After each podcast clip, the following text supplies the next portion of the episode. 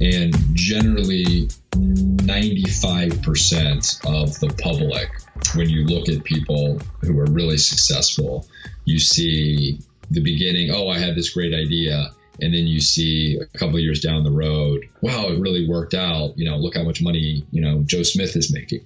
And what you don't realize is the you know, uh, layer of shit that they had to climb through for years in order to make that a reality. I mean, it's much more difficult to launch a company from scratch and, and be able to scale it up than most people think.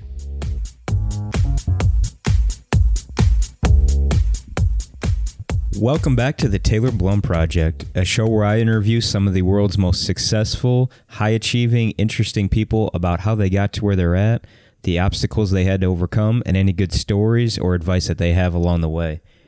On this episode, I have entrepreneur and filmmaker and app developer Matt Whitworth.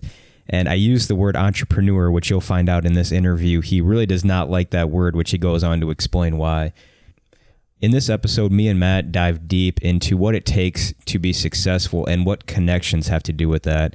He talks a lot about how he started with no contacts and he was broke in his 20s, and how he got through that time and built up his Rolodex to what it is today, taking it piece by piece and hearing no's all the time. And I think it's a really good story for anybody that thinks or questions if they can do it just because they come from a small town or they don't know any experts in the field or they don't have any connections.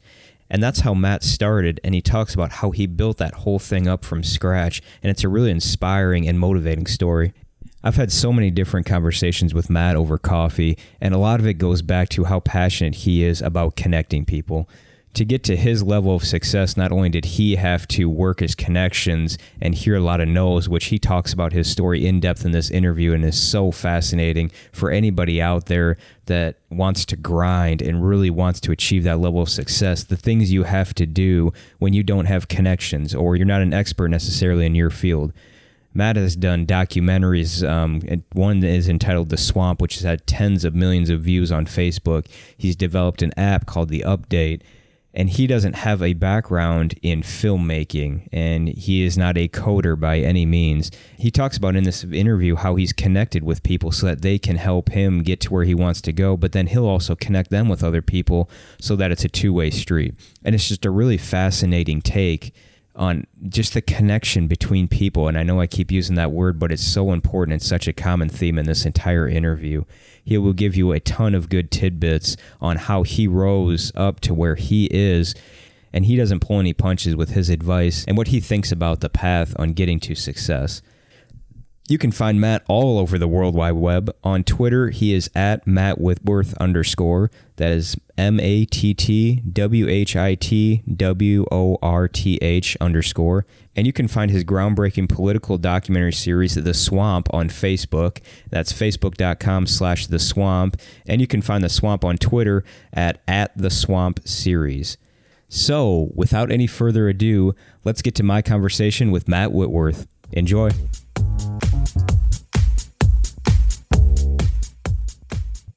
And we are live. Matt Whitworth, thanks for joining me. Hey, great to be here. So I wanted to start this off. I had a friend that told me that I should ask you about your parking spot in high school, that there's a good story behind it. oh man, you're getting the dirt from me already. So um, I guess the, the story sort of demonstrates I've always had a, uh, a, a, willingness to buck authority, as they say. Um, when I was in high school, the class officers, there was two parking lots. Um, one was really close to the high school. One was on the other side of the football stadium. And uh, it was set up that the class officers could paint these six or seven spots um, right near school for themselves. So I ran for class president, I believe, or class treasurer. I came in third place out of three people. So I did not get one of my parking spaces.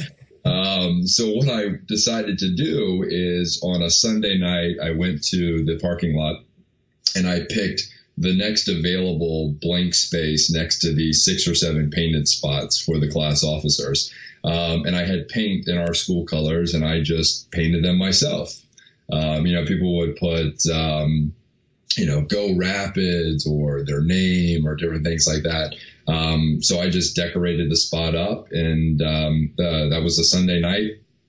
I went there Monday morning late as usual, one of the last cars to get into the school parking lot.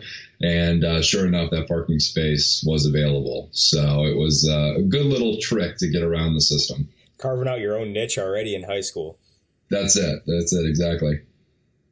So then, if we go from there, you know, I've talked to you and we've met a decent amount of times even before this interview and you're always about trying new things. You know, you're not scared of risk. You've made documentaries. Now you have an app called The Update that you just developed and released. How do you go from that high school kid to where you are now? What steps did you take to, you know, you're in high school, you're going for student government, and now you're doing documentaries about some of the biggest politicians in government? Well, you really don't quit. Um, I don't get hung up on losers. Um, if something doesn't work out, I just try to learn from it as quickly as possible, but I move on um, just as fast. And I don't take any uh, failure personally. It's just business, you know, it's just experience.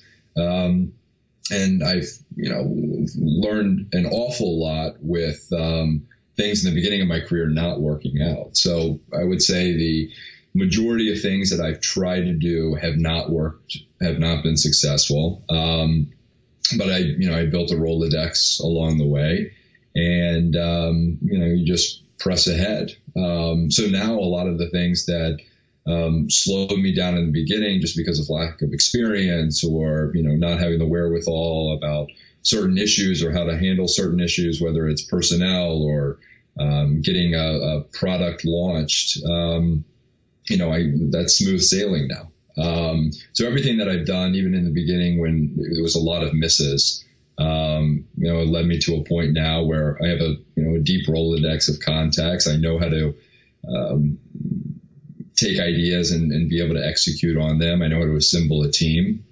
um, and most importantly, I know you know um, how not to get taken advantage of. You know, um, it's one of the things I think when you're young and, you know, I do a lot of business with people who are, um, I respectfully call them, you know, these gray hair guys. And uh, a lot of those guys are important because, you know, when you're young, um, you don't have capital, you know, you don't have a lot of experience. You have a lot of energy and enthusiasm, um, which is important, but, you know, that doesn't necessarily translate into being able to execute on your idea. And sometimes you have to go out and find the people that have a little bit more experience and whether you're going to put them on your board or you're going to bring them in um, as one of your executives, um, you know, you have to be able to do it. But, you know, trying to become a good judge of character early on and then being tough but fair um, is something that, um, um, you know, I had to learn the hard way a couple of times. But it's one of the most important lessons that I figured out. And I was planning on getting to this later, but you kind of dove into it now so you have this whole Rolodex of, like you mentioned, of connections. How do you get those? Because now that you have them and now that you're established, I assume it's pretty easy for you to talk to people and make further connections. But when you were just starting out, what was that like? Well, the number one thing is don't bullshit people. I mean, that's really one of the most important lessons. When I um, when I took capital from the first time from an investor, um, you know, it was uh, um, debt on the business that would convert to equity um, if the business did well. And what I had explained as my original plan, though it was a good idea, um, I made a couple of big mistakes right in the beginning that um, uh, caused us to stumble. And it would have been really easy for me to you know, blame a shift sort of in the market space um, at that time on the tech side, which certainly happened. But, um, you know, ultimately it was my responsibility. And I uh, called up the investor and said, hey, can we, you know, can we meet and get together? And went right into his office and I just said, listen, I, I effed this thing up. You know, this was um, what I thought was going to happen. This is what ended up happening. Um, but here's how I'm going to remedy it. And um, the, you know, the the remedy, the fix ended up um, working out well. And he not only, you know, got his money back, but uh, was able to get a great return. Although it took a little bit longer than I, you know, had originally um, intended. But I think one of the reasons, not only did he get his money back, and not only um, uh, that would that meeting go well, he also reinvested um, later on in the business. I have two questions about that.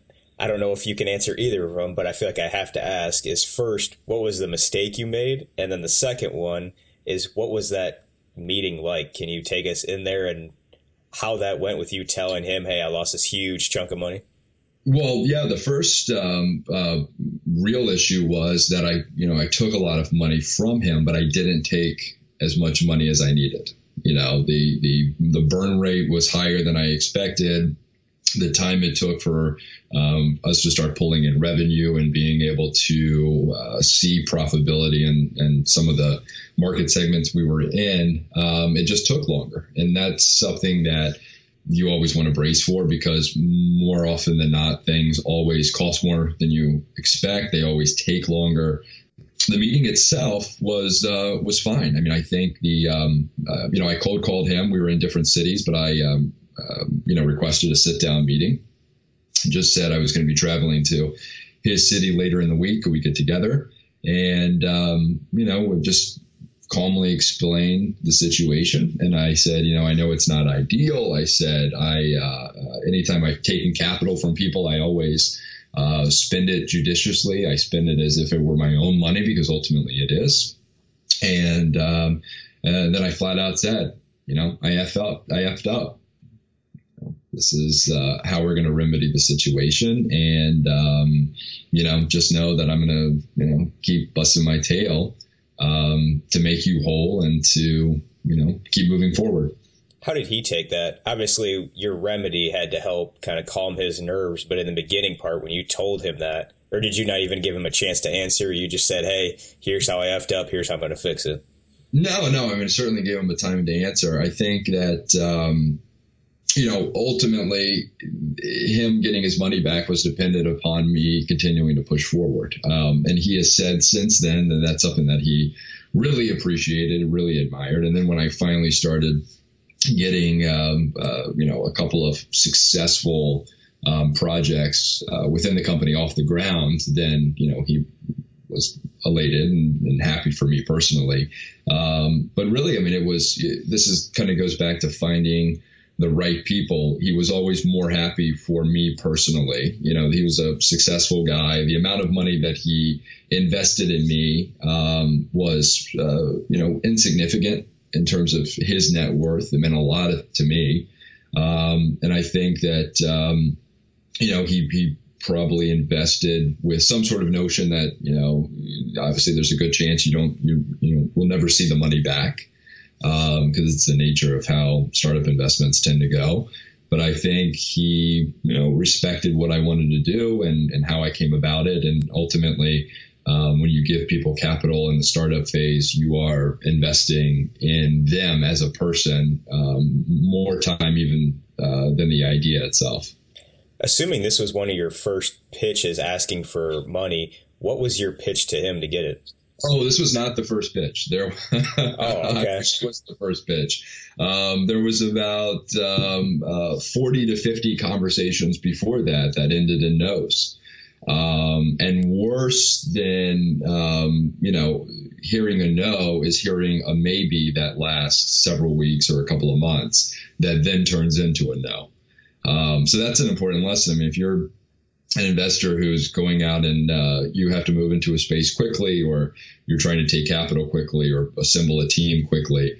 Um, you know, tough but fair, and you got to give a firm deadline, and um, you know, try to uh, uh, move the project along as fast as possible. But, but um, yeah, we heard no probably 30, 40 times from different people before um, the first investor came aboard. But that's the nature of the game how do you keep the same enthusiasm?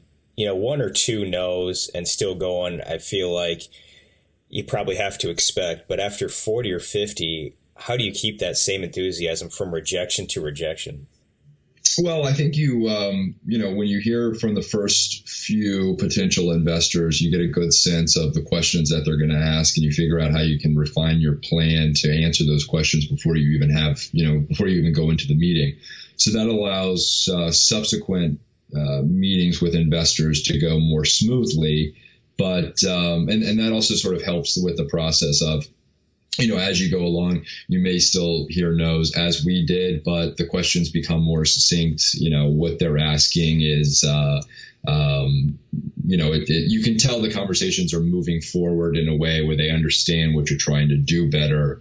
Um, but the biggest thing is don't take it personally. You know, these guys, if, if, um, you're a high net worth person and you're willing to do startup or angel, you know, investing, these people are pitched all the time. You know, they they have people coming at them um, for money all the time. They look at lots of pitches. They meet with lots of uh, startup executives, and um, you know, you just don't take it personally. Um, the biggest thing is if you believe in the product, if you believe in the market space, you just have to keep pushing forward. Um, it's it really is perseverance.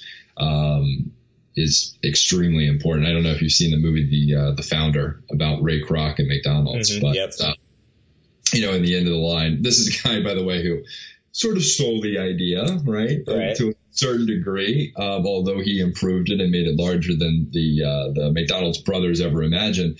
But you know, at the end of the movie, he said that there is nothing more common than you know uh, great men with great ideas, but it's really about can you implement them? Um, and in startup investing or trying to raise capital or get a company off the ground, the, the perseverance um, factor is um, uh, extremely important. Now, what was the company or product you were trying to get off the ground in this early phase? Well, we were trying to get a, uh, a digital media company off the ground, um, and it was a uh, really a publishing company behind a, a dot com, sort of similar to what you see um, now with a lot of uh, sort of millennial focused publishers moving into that space. Um, I just, you know, the, the big mistake I made was um, not really, you know, realizing how much capital it was going to take or spending more capital than I thought it was going to take for us to hit some of those benchmarks. And, um, um, and then we um, suffered from some of the tech changes. Um, you know, Facebook came out and changed their algorithm away from publishers. Some of the things that we tried to impl- implement on the tech side uh, became um, uh, much more difficult after some of the uh, uh the breaches that happened. So the social media companies and some of the platforms uh, changed the rules. So the, the you know the, the, time it took to get approval for certain things went from a few days to a couple of months. So um, you know, I, in a certain way, what we did with that original um, capital from the investor is we shift focus into another project. So we know, we we made that pivot. Um, but if we hadn't done that, um, we would be suffering like some of the big guys are, who are still um, in that publishing, you know, directly to a dot com uh, website. So if we backtrack a little bit, and go back to your college days or even your post college days, where did the whole focus on political documentaries come into play? So I uh, I grew up in New York. Um, 9/11 had a big impact on me. So I became really politically motivated um, after 9/11 and started following the news, paying attention to the news. And um, you know, I was a I was a kid when it happened, and um, so uh, I was fascinated by current events and you know what happened and where did this come from and uh, what the response was going to be and I remember uh, at school kids talking about oh maybe it's you know Saddam Hussein and certain things and this is you know the day of or, or right after um, so I, I, just became fascinated with news and you know the fallout of 9/11 and and um, you know what happened with uh, the military response, you know, from the U.S. And um, it was just fascinating to me. Uh, first of all, it was, you know, it was a horrific event, but it was um, it was something that launched my passion with news. Um, and then the politics thing sort of quickly followed. I think um, I grew up in a household where we really didn't talk about politics a lot growing up. My political or my parents' uh, political sentiment was pretty clear now that I look back, but it wasn't something that was actively discussed. And um, so I really got to watch the news for myself and figure out personally where my political views were. And um, uh, at that point, I went and started volunteering for candidates at the local level and um, you know school board candidates and certain things. And um, you know what they say. Anybody who's worked in politics, they often describe it as the mafia. Right? Once you're in, you can never get out. And that's what I found with uh, with politics. So um, it's actually been a good business for me to be in. Um, uh, you know, for for several years now. But um, yeah, it's tough and it's a grind the great thing about politics is it's always a battle, right? The war is never over. So it, there's no permanent victories. You know, your side could win, and then a couple years later it goes back to the other side. Um, and that's what keeps it fun and entertaining. Um, and that's how I look at it. So, where did the documentaries come into play then? Because I think if I have your bio right, you actually hosted a radio show for a little bit and then helped out a political campaign where you had. Uh, a nice fortuitous chance encounter with a couple people that did documentaries that you met. Yeah, so I was working. Um, I was working in talk radio at the time, and I um, um, that opportunity came about because on election day in 2008, I was pa- passing out campaign literature uh, for the McCain campaign, and I happened to meet the local afternoon uh, talk radio host um, from that city, and he and I got along really well. I was a uh, you know uh, freshman in college at that point, and um, uh, he and I got along really well. And even though I was in a different city, I went to work for him, uh, being his remote you know producer and writer for his show. And uh, six months after that, I started filling in for host um, when they were out of the country, and I started to do that more and more. And then um, you know, there was always opportunities for me to be able to fill in for different hosts around the country. Um, and then from that, I ended up meeting a guy named Dave Brat, who at the time was a college professor. And he and I sort of bonded over politics. And uh, he was doing a project with uh, a friend of mine. And um, uh, got along really well, and I got a call from Dave Brat in uh, the day after Thanksgiving 2013, and he goes, "Hey, I think I'm going to challenge the House Majority Leader in the United States Congress, Eric Cantor." And I was like, "Yeah, you should do that. I think that would be a uh, I think that would be a good idea." Um, so I sort of, uh, uh, you know, I think put the seed into his head that he had a viable chance of winning. And um, so the day after Christmas of that year, 2013, I drove with D- Dave to uh, Washington, D.C. I had him uh, an interview with Betsy Woodruff, who was at National Review at the time. She's now with the Daily Beast. And um, she did a great uh, profile story about Dave Brat. And um, they National Review agreed to sit on the story until Dave officially announced, which was a couple weeks later. And uh, for people not familiar with the story, it's the first time a House Majority Leader, leader has ever been ousted, um, let alone in a primary. He uh, Cantor spent five and a half million dollars. Dave Brat spent two hundred thousand. Eric Cantor actually spent more at steakhouses in Washington D.C. than Dave Brat spent on his entire campaign. Wow. And yeah, yeah, it was. I think it was about. Uh, I think Dave's campaign spent about one hundred and ninety thousand. Eric Cantor's on, on his entire campaign. Eric Cantor's campaign spent about 223,000 on steakhouses for fundraising events in Washington D.C. Holy cow! And that he was not connected with the district. The day of the primary, Eric Cantor was spotted at uh, Starbucks in Washington D.C. So that is a uh, two two and a half hour drive to his district. Um, so he you know wasn't even in the district. So the long story is um, five and a half million versus 200,000. And Dave Brat beat Eric Cantor by 11 points um, in that primary. Wow. How about that? Yeah. So that's something that uh, sort of sent shockwaves through Washington, D.C. I mean, I heard stories that um, when you know you know Fox News broke to this story, it went right to the the top headline on Drudge Report. Um, and when it happened, when it looked like you know um, was going to lose, there was lights, you know, flicking on inside the Capitol because you had staffers and members rushing back because oh, this yeah. is the House Majority Leader. Um, you know, a, a position that uh, uh, no one has ever been ousted from since it was created in I think like 1888.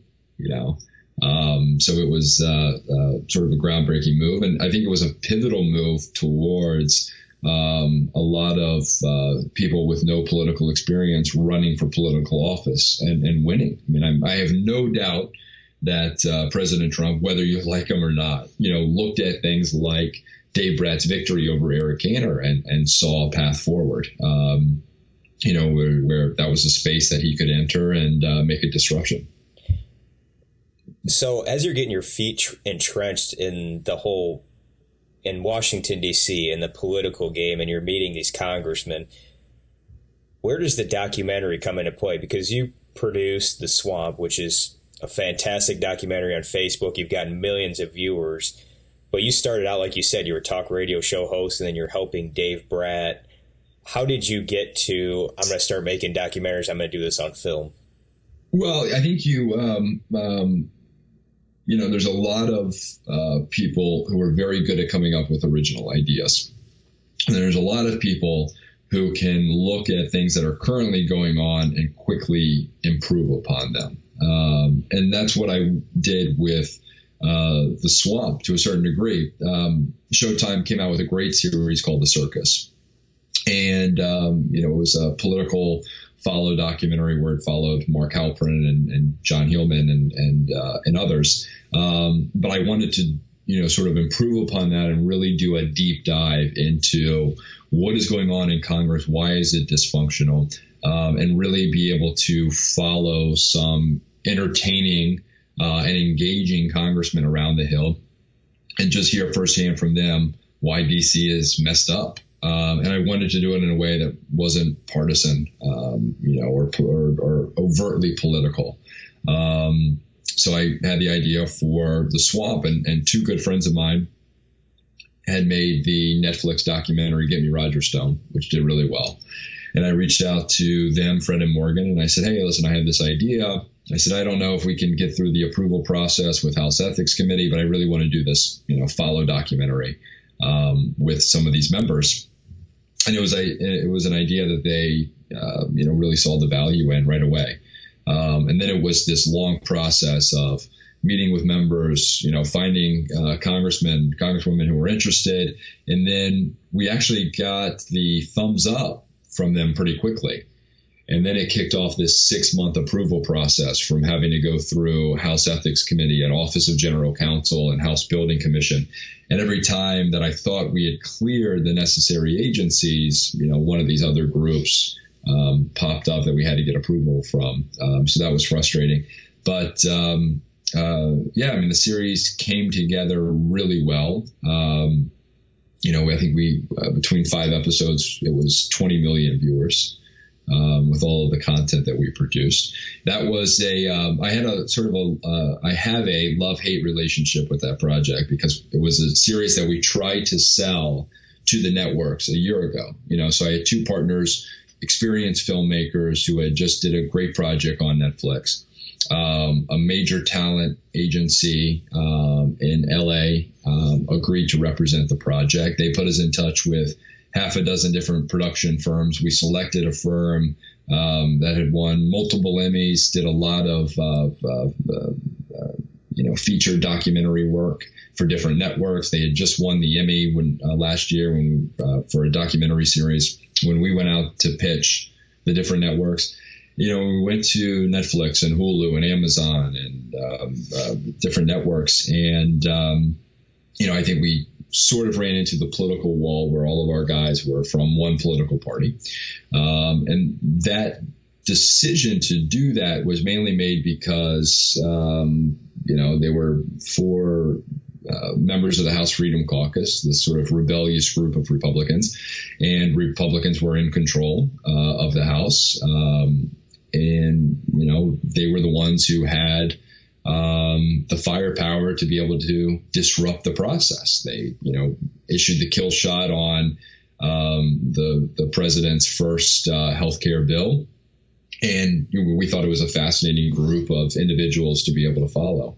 Um, the networks, although they loved the concept, were amazed that we had gotten through ethics. Um, decided not to pull the trigger. Um, so I, you know, quickly made the decision that I was going to move forward with it as a Facebook series um, and, and see how it goes. And um, I, you know, I, I certainly don't think that the project is uh, dead yet.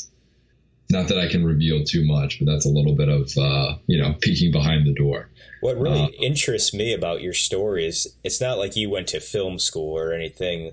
Um, obviously, throughout your life and talking to you, you're not opposed to taking risks. But how was that with not having any background in film and now you're producing a documentary? Well, it's one of the great things about you know the internet and what you can do. You can find amazingly talented people um, who actually don't cost you a lot of money. You know, I mean, with, with, what you're doing now in this podcast, I mean, this is something that you really couldn't have done ten years ago, right? I mean, the the equipment and the cost and um, the cost of of trying to market it and get people to listen to it be considerably higher than it is now. You know, you have people, you have young filmmakers you know 17 18 years old who are making short films using their iphone and they look amazing um, so yes i, I cannot uh, you know I've, I've launched a documentary series that's gotten tens of millions of views a lot of press um, and i don't really know how to turn the camera on you know, not with knowing how to change out lenses and everything else, but I have a really good idea of, of what I want, of what I think is interesting. Um, I have the talk radio background, so I know how to interview the guys. I know how to push back on them when they don't want to answer certain questions. Um, you know, and then I went out and, and found, uh, you know, people who were great videographers who knew um, that space really well you know, and that's what I've always done with different projects. You know, you go out and I have found people who are smarter and more talented than I am. Um, and it doesn't matter whether it's um, videography or filmmaking or it's editing or it's um, you know somebody who's a potential um, you know chief technology officer for your business or a CFO for your business. You just go out and you find people who are smarter and talented, more talented than you are, um, and who are loyal, and you unite those people around a sort of a shared vision. Um, and the great thing about being um, an entrepreneur, even though I don't like that word, is that the shared vision that you're uniting these people around is yours. Why don't you like the word entrepreneur? Because I think most of the people who end up using it, um, let me rephrase that. I think most of the people who end up using it have never really created a company. You know, it's sort of the word that's like a joke. Um, you, you, know, you hear from a lot of women on dating sites who um, will see a guy's profile and it says entrepreneur and they immediately swipe because they assume he's broke. Which that's an accurate thing, right? I was broke for most of my 20s trying to get different projects um, up and off the ground. But um, I don't know. I just prefer, you know, startup founder or something, you know, along those lines um, more so than entrepreneur. Um, I, I, think it's just a it's it's almost become a cliche term for what it is, um, rather than you know I, I don't think it accurately expresses what you're doing. Um, I think you're much better off you know saying oh I run a media company or I run a tech startup or you know I run a, a you know a finance platform or a finance app um, or whatever. I run a, a you know honey making company, you know, right? I run a, a, small candle making shop. Other than using the word entrepreneur, um, it's just too vague of a term. It doesn't really convey what you're doing. Can you talk about your 20s? You had mentioned you were broke. What was that time like for you trying to get all these companies off the ground and not having anything? Um, is that scary? Know, I gotta assume it is.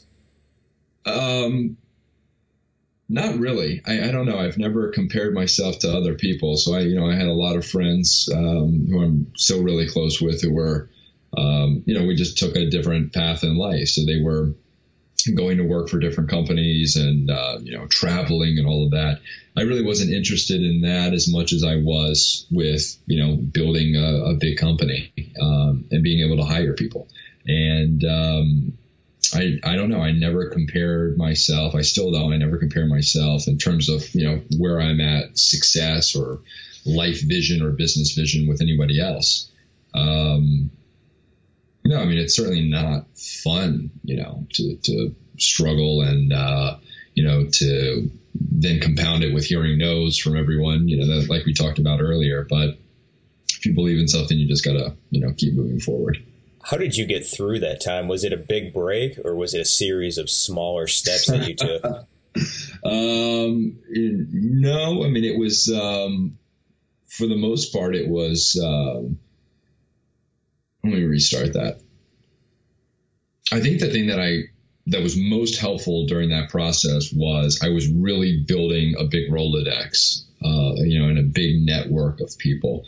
Um, they were really, really talented people, and because I was young and I had this sort of youthful exuberance, um, you know, they could, they were, you know, more so willing to help me out. The good thing about doing a lot of this stuff young is that when you don't have, um, you know, a lot of experience, you don't have a lot of money, and you're trying to convince people or investors that your ideas are, are solid and they're, they're, you know, worthy of their time and capital, you know, you have to annoy the hell out of them because, you know, people are really busy. And like I said earlier, they, they hear pitches all the time.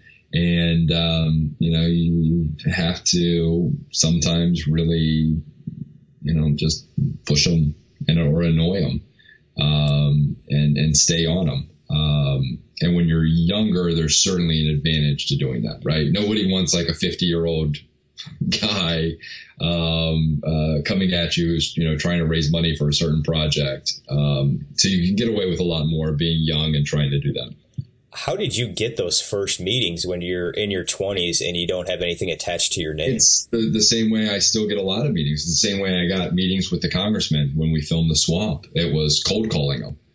I mean, I, I really I think it's surprising how few people are willing to just pick up the phone and cold call people. I do it with emails all the time. Um, and most of the people are, are surprisingly, uh, you know, willing to hop on a phone call with you or meet you for coffee. Um, I mean, cold calling has been a vitally important aspect of what I have done in my life. Um, you know, those investors that I met, the first couple of people, um, it was cold calling. And it was, uh, you know, getting their assistants on the phone. Hey, can I send you a quick one pager? You know, can you pass it along? And then staying on them, you know, uh, over a couple of weeks until you finally get the meeting. And then from those meetings, they go, oh, well, I know, you know, Paul and Nancy and James, you should go and talk to them. Um, but cold calling has been a, uh, I mean, I, I can't imagine um, where I would be if I wasn't willing to pick up the phone and ask people for a meeting or, you know, ask people to take a look at a project or company I was trying to get off the ground. Do you have any like tips or tricks that you've used to stand out from the crowd? Because I assume nowadays, like you mentioned, I don't know how many people are cold calling, but as far as finding email address, email addresses and sending those, do you have any template that you use to kind of stick out from the crowd? Because I'm sure they get thousands of them. You know, it's funny. I um, um, I, I, think I told you a couple of months ago uh, when you and I met for coffee that I was interested in buying, uh, more so for kicks than anything else, but I was interested in buying Newsweek magazine. And um, the, it's a company that got hit with uh, a lot of uh, uh, scandals. Their offices were raided in, in February. Um, but I loved the Newsweek brand for what it used to be in the sense that it's an 88 year old, you know, iconic brand. They've, uh, you know, you can go and find the magazine, uh, the Newsweek magazine of uh, the Challenger disaster and when JFK was killed. Um, and I, I go, that's a, it would be a great property to be able to own. So I wanted to send an email to the two guys who own Newsweek, and um, you know I had their name from again all these different stories about the company in the beginning of the year, and uh, you can go to Google and you just type in email checker, and uh, you sort of find different variations of the people's name, right? So it's normally like uh, uh, first initial, last name at you know whatever the company is. Um, and I did that a couple of times until I got the email address from those two guys because I didn't know anybody who who knew them. Um, and uh, you know, so you just send emails that way. Um, whatever it takes to get you connected with the person that you want to talk to, you have to be willing to do. And in that same meeting where me and you, uh, I think we were in DC and we met for coffee, and so much of your professional career has been about connections, a lot like you allude to right now. And a couple of quotes that really stuck with me that I want you to kind of talk about and how they impact you is one of them you said, I take meetings with anybody and everybody, and you still do. Yeah, I mean, I, I do. I take meetings. Um, you know, with people from uh, different backgrounds and, and, different industries. When um, uh, first of all, I, I, think it's because you know I came from a family where my uh, my parents are both in medicine, right? So they uh, starting a business or being in politics or being in media. Um, you know, they have no background and they have no connections. In. So any of the connections that I have, whether it's congressmen on the Hill or you know uh, financial guys in New York, are because I've put those connections together myself. Um, so I, I uh, you know, when somebody reaches out to me for a meeting or for advice or for help, um, I, I, really try to do my best to um, help, you know, however I can. Um, I, and I love connecting people. You know, a lot of people who end up leaving meetings with me, I've already, you know, I've introduced to a couple of other people. Um, and then, you know, that's beneficial because six months or a year from now, I'm going to go, oh, you know, I, I know I can reach out to John because he knows so and so. Um, and then, you know, I can call that person up and say, hey, you know, do you mind making a, an introduction? Um, and that's how it works. I mean, especially how it works in New York and DC. Um, but it, you know, it, it works that way anywhere then the next quote you had that I really loved because it just kind of shows and highlights your work ethic is you said, you got to fly, you got to put in the work and grind, and then you have to take bad meetings. It's all part of it because 90% of it all is going to fall through. Yeah. I mean, I keep a lot of balls in the air because most things do fall through. Um, and that, you know, goes back to what I said earlier of you can't be disappointed. You know, most things don't work out. Most things don't work out the way that you expect. Um, you know, so you just quickly learn from it and move on. The, the really the most important thing is, um, you know, I don't kid myself. I don't hang on to losers um, in terms of you know ideas or uh, strategies. Um, but I never take any of that stuff personally, and you just have to keep charging ahead. So, what are some of the bad meetings that you take? You know, you fly across the country and you're leaving that meeting like, man, that's bad. What does that bad meeting look like? Is that just a no, or well, yeah, a lot of times it's just a no, but I've, you know, I've done things where, um, you know, I've had people say, "Oh, you should talk to uh, Joe Smith. You know, he could potentially be a backer for your company." And um, uh, you know, I had a guy say, "Oh, he's going to actually going to be at this um, uh, reception that I'm going to be at. You should come." And it was a different city. I was in my early 20s. I really didn't have a lot of money, and um, I said, "Okay." So I got, uh, you know, I, I flew to the city I got the cheapest hotel room that I could find. Um, I, uh, you know, got there with not a lot of time uh, to get to the meeting because I had to buy, you know, an inexpensive flight. And um, so I got to the meeting and I um, um this luncheon, and um, I went up to talk to the guy afterwards. Um, and he, he, was just somebody was he was a jerk. You know, I said, hey, your good friend Paul said that we should talk. Um, you know, I have an idea that I want to pick your brain about. And he goes, I can't help you. And I was like, well, no, I know that you can't help, you know, maybe from a financial backing, but I just wanted to, uh, to get your opinion on a couple of things. I can't help you just like that. And, um, you know, I laugh at that story now and, and other people, you know, that I've told that story to, we sort of laugh at it.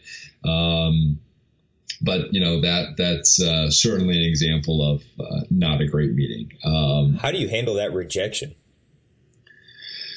Um, you know, it was, it would it sucked at the time because you know I didn't have a lot of money and I went there specifically to meet this guy. And granted, I didn't have a, a meeting and Uh, I'm sure that people, you know, approach him a lot of times sort of for advice or feedback. Um, you know, quite frankly, you know, he was, you know, he was a jerk in how he responded.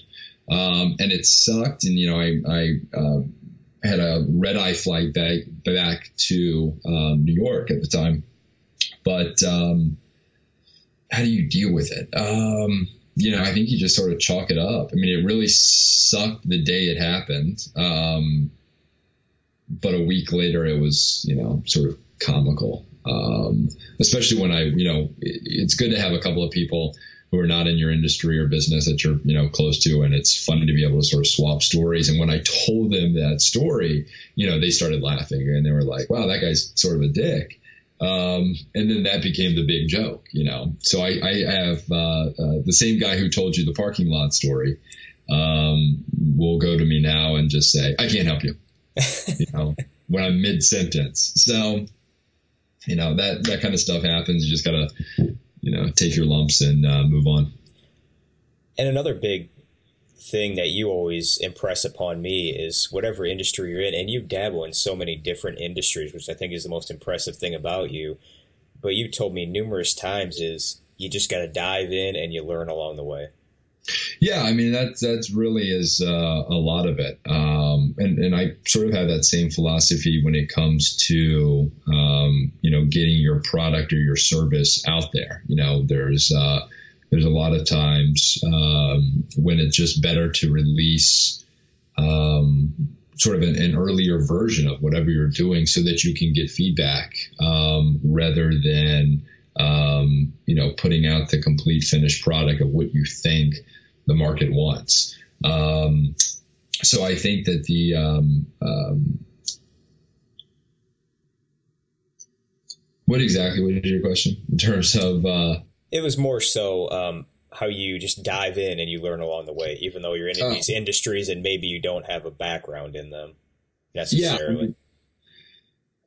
Yeah, and it goes back to you know being able to find people who are smarter and more talented than you are, um, and that's something that um, I think I've been really good at throughout my career. Um, but I've never been afraid, right, to enter a new space, you know, or a new industry. You know, if I have a good idea, um, and you know, it's, it's a great thing about the internet. You can figure out without a lot of research, you know, are you onto something or not? Um, and that's what I did, you know, with the swamp. You know, I, because I had the sort of Rolodex of contacts, I made a couple of calls, and then, you know, very quickly um, I was connected to the two guys that I mentioned who made the Netflix documentary "Give Me Roger Stone." I mean, I think I made one phone call to uh, a good friend of mine, and he goes, "I have just the guys that you should talk to." And then I assume part of that too is instead of just using contacts all the time, I think you mentioned this earlier, you're also connecting people too. Oh yeah, to me, it's definitely a two way street. Uh, any time um, somebody connects you with someone, um, yeah, you have to do the same thing down the road of being able to connect them with other people um, or being able to help you know them out as, as much as possible. I think one of the things that you have to do when you're younger and you don't have the ability to help some of these people out who help you out is uh, you have to be above and beyond uh, thankful for their help. Um, and that really goes to, you know, what I said in the beginning about, you know, don't BS people. Um, the other side of that is you have to be genuinely thankful when, when people help you out, you know, because you, um, you want to connect people that you like with other people that you like. Um, and part of that goes, you know, part of that is, um, you know, you have to be, even though when I was younger and, and very, you know, energetic and had a lot of energy and uh, with what I wanted to do, um, I always respected these guys' time, you know, so I, I kept meetings short, you know, headlines only and, um, yeah, just uh, considerate of their time and uh, was always genuinely very thankful when somebody did me a favor. And I try to do the same thing now. Do you have any tips or tactics you use because you have such a deep Rolodex of contacts to maintain those contacts? Um, I mean, yeah, the, the best thing is if you always ask people to introduce you to people with ever, you know, with, with not doing something for them in return, eventually you're going to lose that contact, right? And, there's some people who, uh, introduce, who, who do things for me all the time who are at such a level that I can't, you know, I, I, can't do anything that they can't already get done or, you know, introduce them to people they can't already meet. Um, so, you know, with those, uh, those type of people, um, you have to be very, very select in when you ask them to connect you with somebody, you know, uh, so you definitely don't want to burn out those bridges, but just, you know, I mean, just be genuinely thankful that somebody's taking time out of their day to help you out you know, it's a, it's a great, great sign of respect when somebody's willing to connect you in business with somebody else or in any time, right? Or, you know, even dating, right? So it's, uh, um, yeah, just, you know, be respectful of their time and, and realize that, um, that simple act of being able to connect you is what has really pushed, you know, industry along for the last couple hundred years. I mean, that is more so than your pedigree or, you know, what school you went to. I hire people all the time, or I don't even look at resumes. I don't care where they went to school. I don't care if they were dropouts. I don't care um, whether they're, you know, what their socioeconomic standard was, you know, when they grew up. Um, I look at their work and I judge them by that. And I also judge them just quickly by their personality. Um, and when you do this stuff long enough, you quickly pick up, you know, is the person a bullshit artist or are they solid? you know, and a lot of times their work speaks for themselves. And you can't, you know, there you can't judge people based on their, you know, how they conduct themselves in an interview.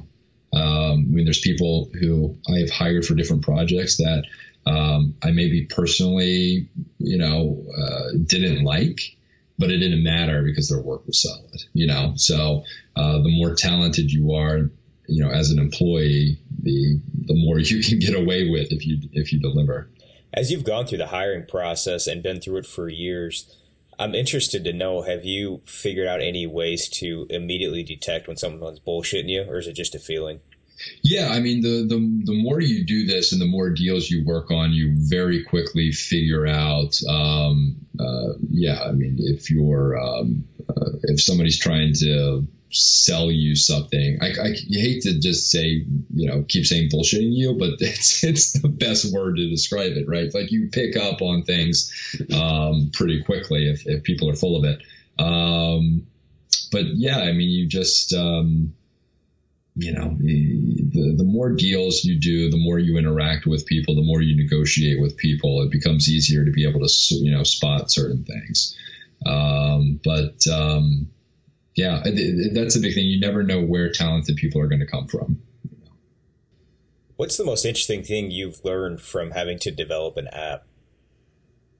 Well, that's the thing. I mean, I can't code uh, a single line of code myself, you know. So that the whole process of um, you know, uh, working on the design and, uh, you know, finding a, a, a, decent designer and, you know, uh, being able to again, I you know I tapped into my network of a couple of people who had you know released apps before and was able to get their insight and things like this, and I ended up getting a call, you know, from uh, some people who had worked on a similar project who said, "Hey, you know, I have the people that uh, that you should talk to about this." So for the last series of this interview, I just kind of want to go rapid fire questions for you, and you can take it short or as long as you want with these. It can elicit a story. We can go from there. I'll just kind of leave it up to you, whatever you want. Are we going to do some word association? I don't you have any, high, but we but we could if you really wanted to. Um, what are some daily habits you've picked up that you feel have made the biggest impact on your life? Well, my daily habits when I was younger used to be black coffee and cigarettes, which uh,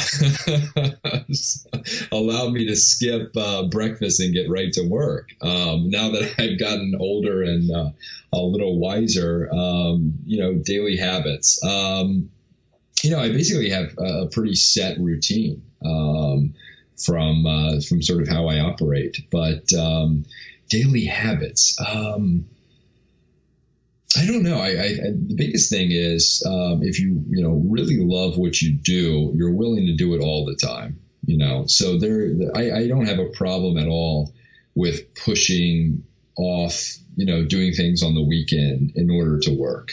You know, and I don't have a problem with. Uh, so, to answer your question, I think the biggest uh, habit that I have that's uh, really beneficial is. Um, I try to judge my time, you know, well. Uh, use my time well, and um, you know, if that means you know you have to put off uh, attending a, a, certain birthday party for somebody, or um, you know, only showing up for 30 minutes instead of two hours in order to get back and, and continue working, um, you have to be willing to do that. How do you know when you're working hard enough? How do I know when I'm working hard enough? Um, that's a good question. It's it's normally when the room is on fire, right? and everything is like not going well. Um, you know, that's just the the nature. That to me is um, the time that I am. Uh, I most enjoy what I do when the when the energy's high, when the stress level is really high when you're you know you have calls coming in and you're you know trying to get something done in a short amount of time um, i really enjoy that. I, I always have. Um, so yeah normally when the uh, uh, when my life is frenzied um, that's when i know that we're working hard on something. What's the worst advice you hear given? And this can be in any field or just life in general. Well I hear a lot of bad bosses or a lot of bad managers use the sort of cliche, don't bring me a problem, bring me a solution to staff or employees. And I think you tend to hear this from younger managers uh, or younger bosses. Uh, that is stupid advice. Um, because ultimately, you know, you're the boss and you have uh, employees who are very good at what they do, but there's a certain experience level, which is why you're the boss and they're the employee um, it's much better to know about problems immediately. Um, when you are the uh, founder or you are, you know, uh, sort of the, the sole proprietor where you have an idea and you're trying to execute, but in the beginning it's just you. Um, when things start to take off and you, you know, you're hiring people or um, you're putting out, um, uh, you know, bigger products or services, there's sort of a natural inclination of uh, letting smaller things fall to other people. I'm very much a micromanager. Um, and there are a lot of times when I could, you know, designate something to someone else.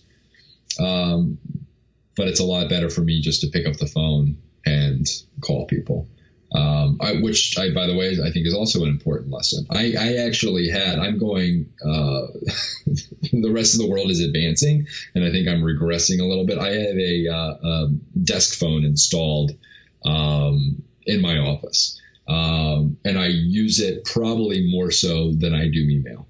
Because um, I, it, for me, it's much easier to pick up the phone and get somebody on the phone. Um, and I think that that then conveys to the other person you know, how serious you take this or everything else. Plus, there is, you know, normally when I want information, I want an answer right away. And picking up the phone and getting people on the phone is, is the easiest way to do that.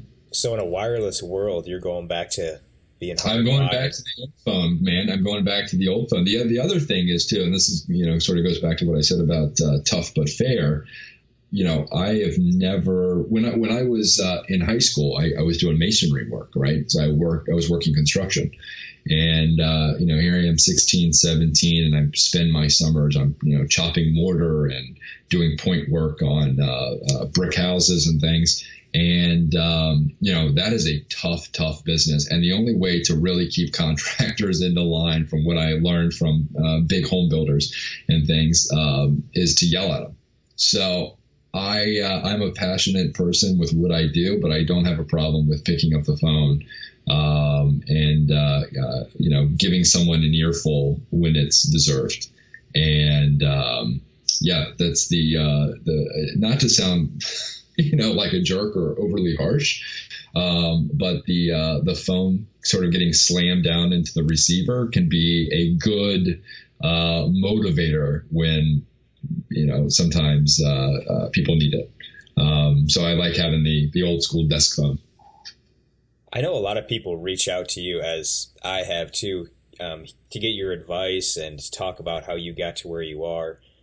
So when you're listening and talking to people, whether it's through connections or you're mentoring someone, what's the worst excuse you hear for why people don't pursue something or why they quit on it? Um, you know, I, I, it's funny when you, um, a lot of times people see mountains where I ever, you know, I, I only just saw, you know, little hills. Um, and that's normally a really good indicator right away that the person doesn't have what it takes to, to continue pushing forward with a project. You know, I, I basically for years, you know, I, I struggled with not having a lot of money and trying to get different things off the ground. So I see people all the time who six months into, you know, working on their dream project or their new business or whatever, fold. And it's not because you know they're really struggling. It's because things don't work out you know don't work out. And generally 95% of the public when you look at people who are really successful you see the beginning oh i had this great idea and then you see a couple years down the road wow it really worked out you know look how much money you know joe smith is making and what you don't realize is the you know, uh, layer of shit that they had to climb through for years in order to make that a reality. I mean, it's much more difficult to launch a company from scratch and, and be able to scale it up than most people think. And kind of in that same vein, this is a good segue into my next question is why do you think you were able to succeed or what do you think makes you different well, uh, that's a good question. I mean, I, I'm still certainly not where I want to be, you know. So I think that um, you know, there's there's never really an end point. I, I had a meeting with um, a potential investor years ago. You know, old guy, and and certainly, you know, he worth a couple hundred million dollars, and could certainly have retired, and um, you know, let his kids run the business. But uh, I, you know, I just knew his passion with what he did. And every time I went into his office, he was showing me, hey, this is what we're working on, you know, or was telling me about a business trip that he just took. And I turned to him and I said, uh, I go, you're never going to retire, are you? And he goes, nope. He goes, I will be perfectly happy dying behind that desk. And uh, you know, I say that to a lot of people. Uh, you know, I've told that story to you know friends of mine who um, are employees or you know work for companies, and um, you know, it, it doesn't resonate with them. Makes total sense to me. I mean, I um, you know, when you really like what you do, you don't mind doing it seven days a week or you know pushing off vacations to uh, to continue building whatever you're trying to build that's kind of a common theme I've had in all the interviews I've done is when you reach a certain point or you even want to get to a certain point of success, what you're doing almost has to become an obsession. Yeah, it really does. I mean, you just have to be willing to, uh, you know, uh, keep moving forward. You know, there's a you know there's a great line that the um, the boos come from the cheap seats. You know, so ignore them because there's going to be a lot of people who just say, why are you still working on that thing? You know, or, you know, that thing hasn't worked out. You know, why don't you go and get a job or do whatever? And you just have to brush those people off and uh, keep moving forward. So, what's the obstacle that you're proudest to overcome? Or maybe the one that catapulted you to new heights that really comes to mind? Um, you know, I think hearing no from so many different people and then finally hearing yes, um, you know, from a from an investor. That's a great, great feeling when you, especially to be in your 20s and to have somebody who is, you know, very successful, who is willing to write you, you know, a big check for you to get your business off the ground. I mean, that's a that's a great, great feeling, and um, you know, your your initial reaction is to be like, ha, you know, I told those other investors. I didn't have that view. I just, you know, I had the cash and uh, I immediately wanted to to get to work. So that's, you know, anytime that you hear no's when you're trying to raise capital and then finally hear yes, that's a great feeling.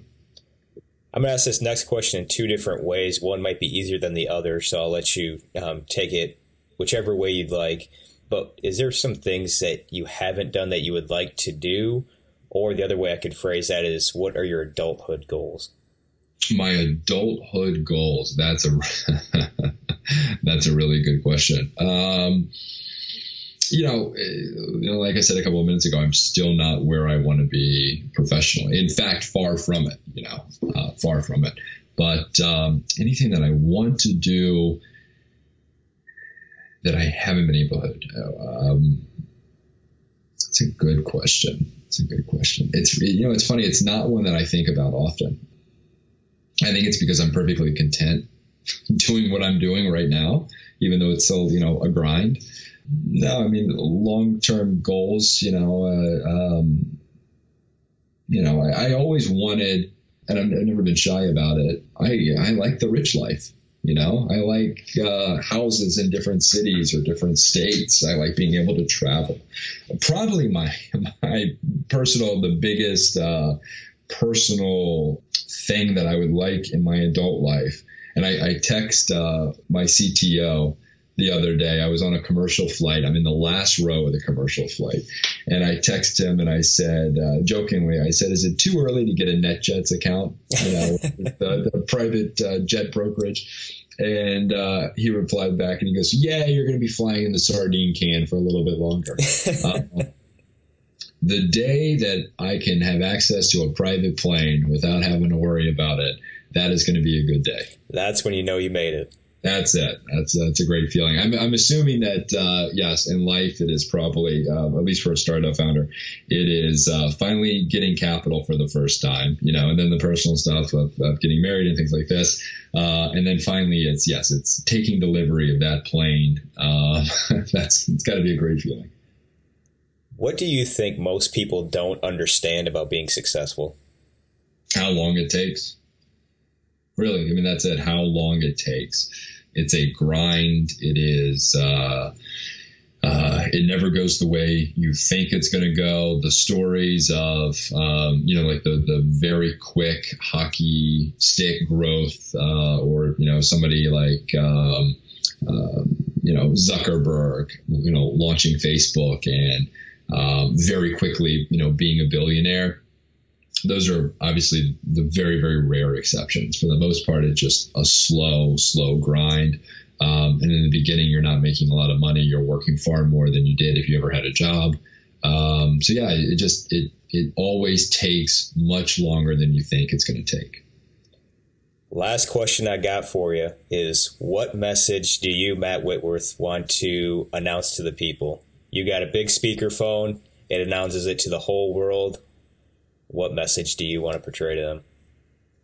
Well, it goes back to the app. So we're launching uh, the Update app. I think it's going to be a great news aggregator. Um, I think you know we're working on a bunch of great original series and original programming. I think news has become uh, uh, you know static and sort of old in its delivery, and uh, we're going to try a, a, bunch of different things. And uh, so you can go to theupdate.com and uh, sign up for the app. And then as soon as it rolls out, um, um, we'll send you an invite. Um, download it and let us know what you think. Matt, I can't thank you enough for how much time you've given me. Um, I really appreciate all the advice um, anytime we meet, and then obviously here in this interview, so we can get your message out to people. So thank you very, very much. Of course, man. Thanks so much for having me on. Always, uh, always enjoy talking to you. Thank you for tuning in and listening to the Taylor Blum Project. If you enjoyed the show, please share it with all your friends, your coworkers, your family. That, and the only other thing I ask of you is leave a review on iTunes. Even if you didn't like it, let me know what you didn't like, what I could have done better. If you liked it, let me know that as well. Any information I can get is great. You can find me on Twitter at Taylor Blum, T A Y L O R B L U M, or you can visit my website, taylorblumproject.com. Thanks for listening.